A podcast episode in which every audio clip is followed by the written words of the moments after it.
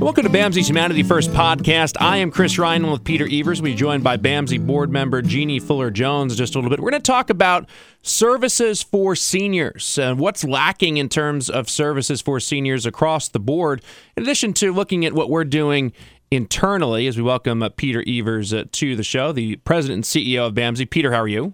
I'm well, thanks, Chris. How are you doing? Good. Appreciate you joining us uh, for the show. And uh, first off, talk a little bit about the the role of the board for BAMSI, and you know, for folks that are inside the organization, work here, or interested in BAMSI. What exactly is a nonprofit board, and what is their you know significance to our organization?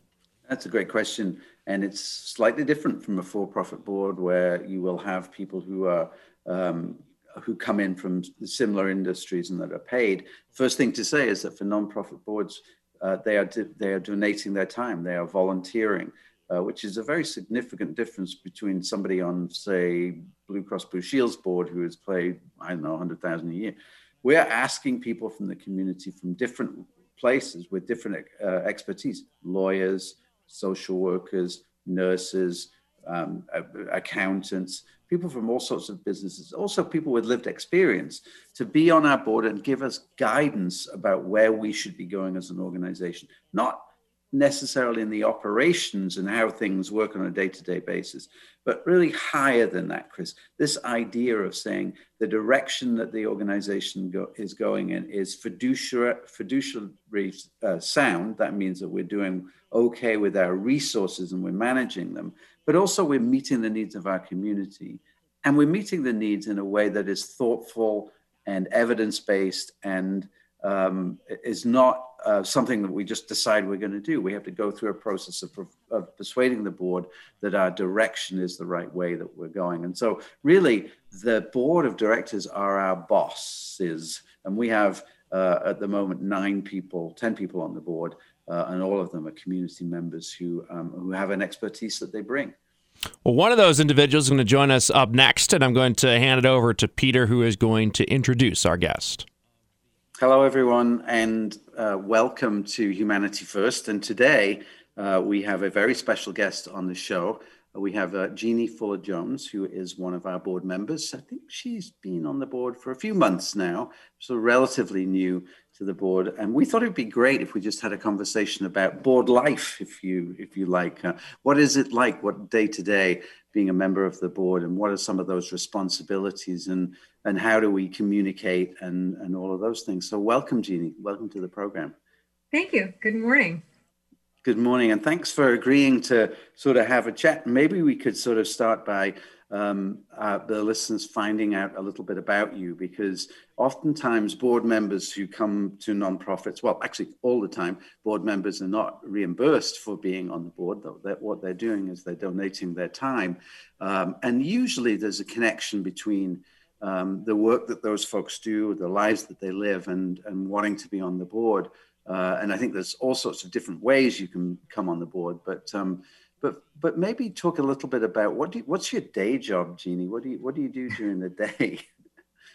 well, my day job, my primary job is I'm a real estate agent. Um, I'm affiliated with Keller Williams over in Easton, and I specialize in working with seniors and families of seniors who are right sizing, resizing, downsizing. Maybe mom or dad has gone into assisted living or they've passed away and it's never a comfortable transition for the family. It's pretty stressful. And my job, I see my role is trying to make take the stress out of that. I've I my beginning in real estate, I worked in property management. I ran lots of elderly housing and mixed income family housing. So I've helped people through transitions for years. Um, I'm an adult. My mom just passed away recently. She was 100. We had my mother in law with us for almost two years in the middle stages of Alzheimer's. I have five siblings. My husband has 10 siblings. So I get the family drama um, from all angles. I've been the frustrated one, I've been the responsible one. So I just try to bring that empathy to whatever the situation is, whether someone um, you know, is moving because they want to move to somewhere different, or you know, and even if they want to move somewhere different, it's still moving out of the place they've been for 40 years, um, and that's always hard. Um, my other day job, one of my other hats, is um, I am a yoga instructor and fitness instructor um, affiliated with the Old Colony Y in downtown Brockton. And one of my classes is called Forever Fit, and that's the median age in that class is about 70 something, maybe before the pandemic, the median age was probably closer to 80 something.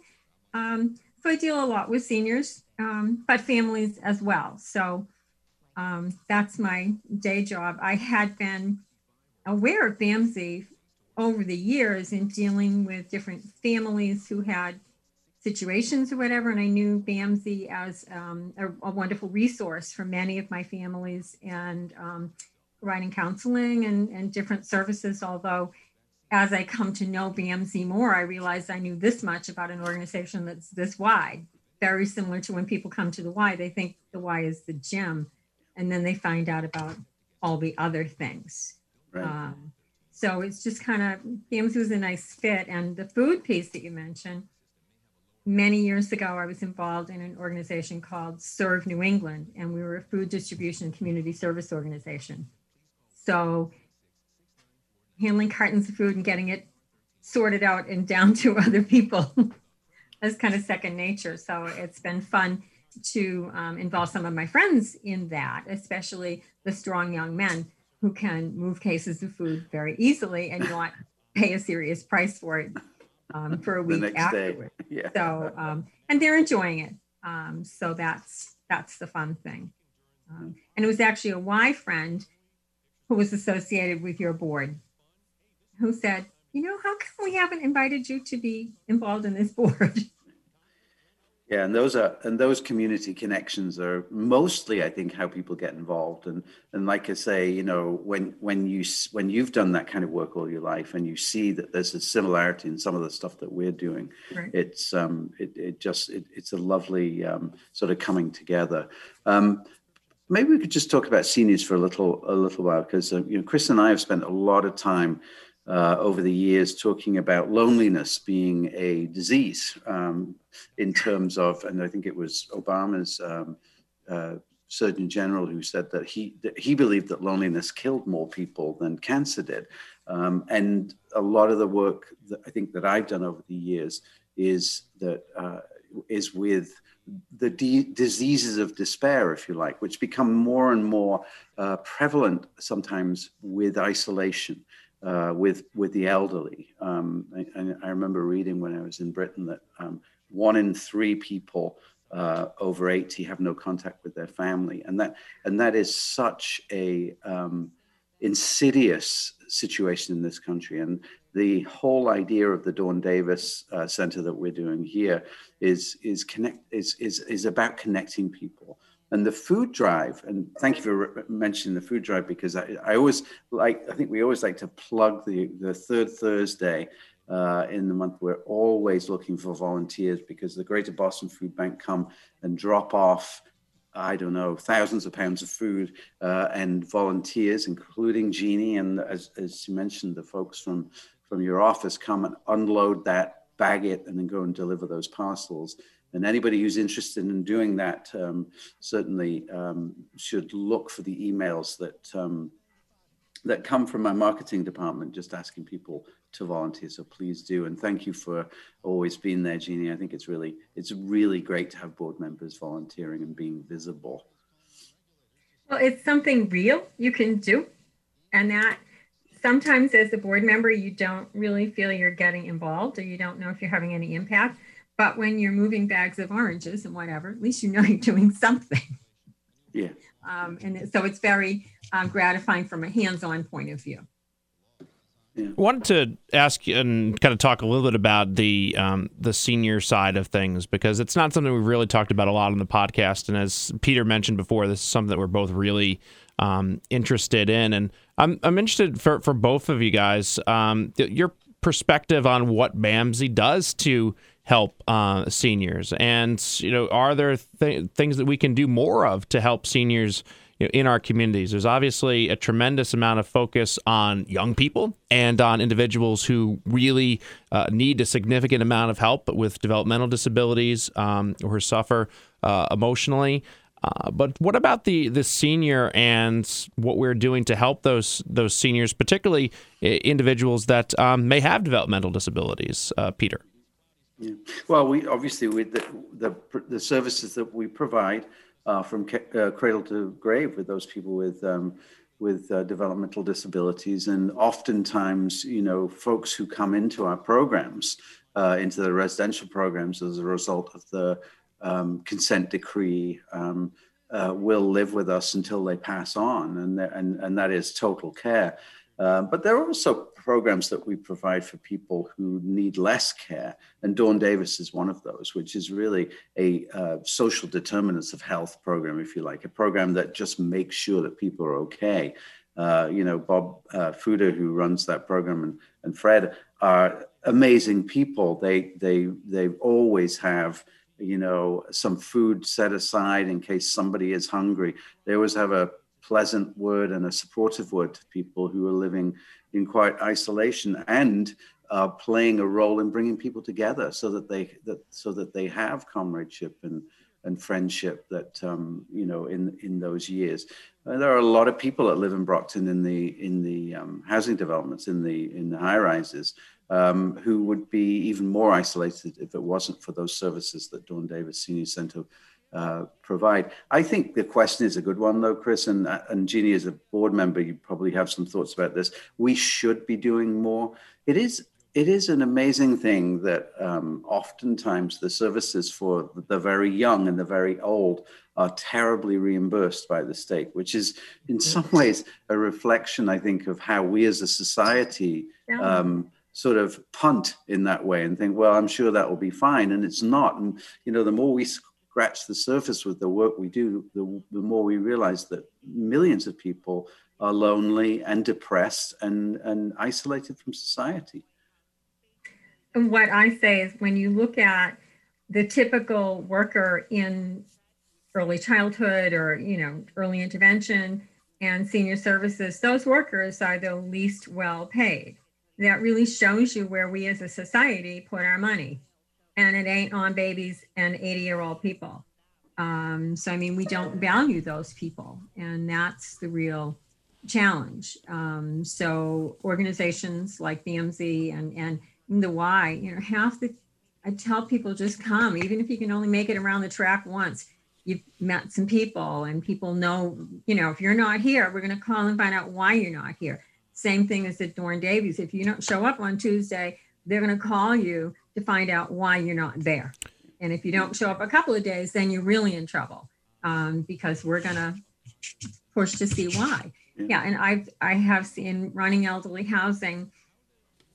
Yeah, it's it can be tragic, and the family may fly in and fly right out, um, and it's hard for people who um, that a lot of people in that cohort um, have never lived in a congregate setting, have never really been that dependent on groups, and they've always been family oriented and just their own. And now all of a sudden, that family is, you know, maybe it wasn't there, but maybe, you know, they only had one child and that child lives in California. Or maybe that child just lives in Fall River, but Fall River to Brockton can be quite a ride if you don't have a good car. Um, so it is it's it's a real real issue. And this the effects of it you see the people someone you know a little old lady starts out five three and within a couple of years she's 410 because she's just shrinking and pulling in. Mm-hmm. um, so the goal is to you know for any program like Dawn Davis or whomever to get people moving get people out get people seeing other people yeah, and I, I think, uh, sorry, Chris, but uh, you know, that one of the fastest growing demos in this country is people over 80. And, you know, yeah. I mean, if, if, we're lucky enough, we'll all get there, right? So, I mean, it's not like this is a marginalized, what well, is marginalized, but, you know, it isn't. The majority of people do live to that uh, age yes. and need those services. Yep. Yeah, and I think that that's an important conversation is that what are we doing as a society to allow for individuals over the age of 80 to continue to live out their lives um, because we are, with the advancements of medicine, going to be able to live longer and longer. The question is, what is the quality of life going to be in the continuation of the the life cycle in 80 plus, and for many individuals, particularly I think those in poverty, um, they may continue to live, but um, the the life that they're going to be living at that point because of decreased mobil- mobility or um, various uh, you know uh, mental um, illnesses and also um, illnesses like Alzheimer's as well as uh, dementia. You mentioned the mental illness side of things uh, or mental health from a, a loneliness perspective as mm-hmm. you become isolated because of your physical um, disabilities. It's not really discussed at all. And you consider the inordinate amount of money that we spend as a society incarcerating uh, individuals, and it's a extreme circumstance. But I saw a report today about um, how much money we spend detaining individuals in Guantanamo Bay. We spend between nine and thirteen point five million dollars per detainee per individual to detain them at uh, Guantanamo Bay.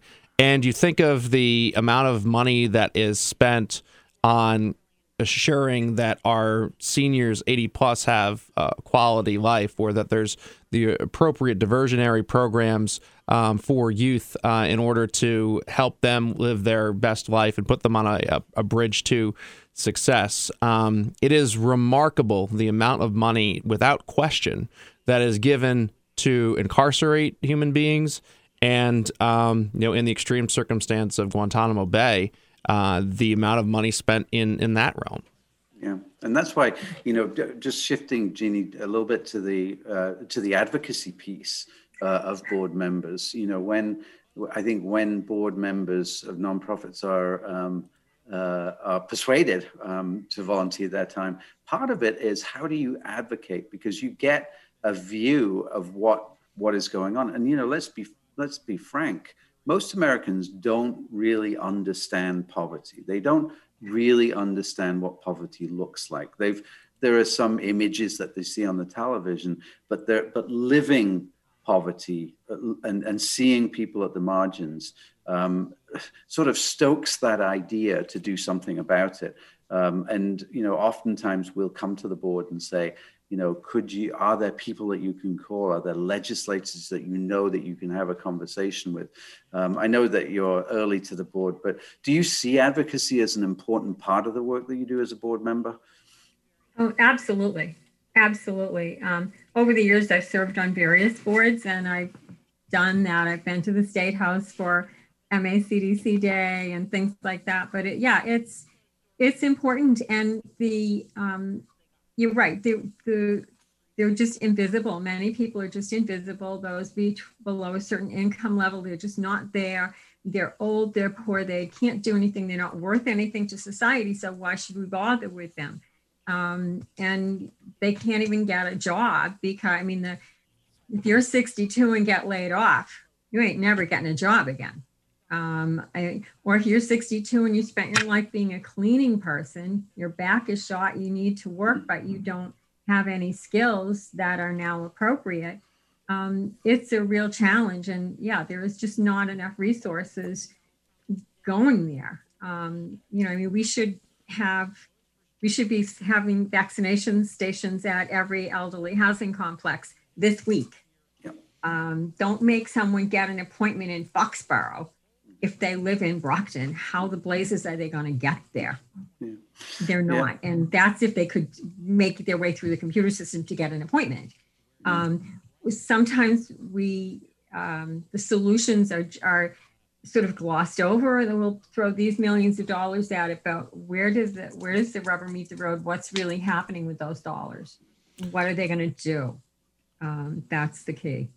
I want to bring it back a little bit to uh, to BAMSI, Jeannie, and you know your thoughts and the board's thoughts on you know what our direction should be as a you know as an entity where we do many many things really well, and you know as we go through a branding campaign, it's trying to figure out exactly how we tell folks exactly what we do, who we are as a as an all encompassing uh, type of entity that provides these critical services.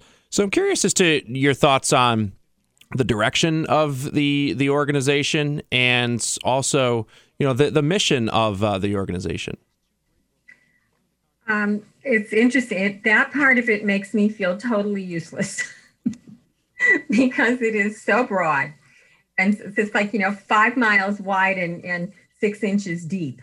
Um, that we're we're everywhere. And that is impressive because what that means to me is that we're an organization where we see a need and we know that we can do something and we set something up and we help that need.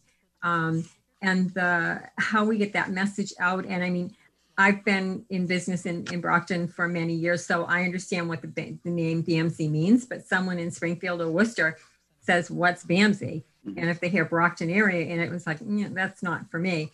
Um, so, I mean, I, I, I recognize the value in, in having that, in, in laying that question out and doing some work around it.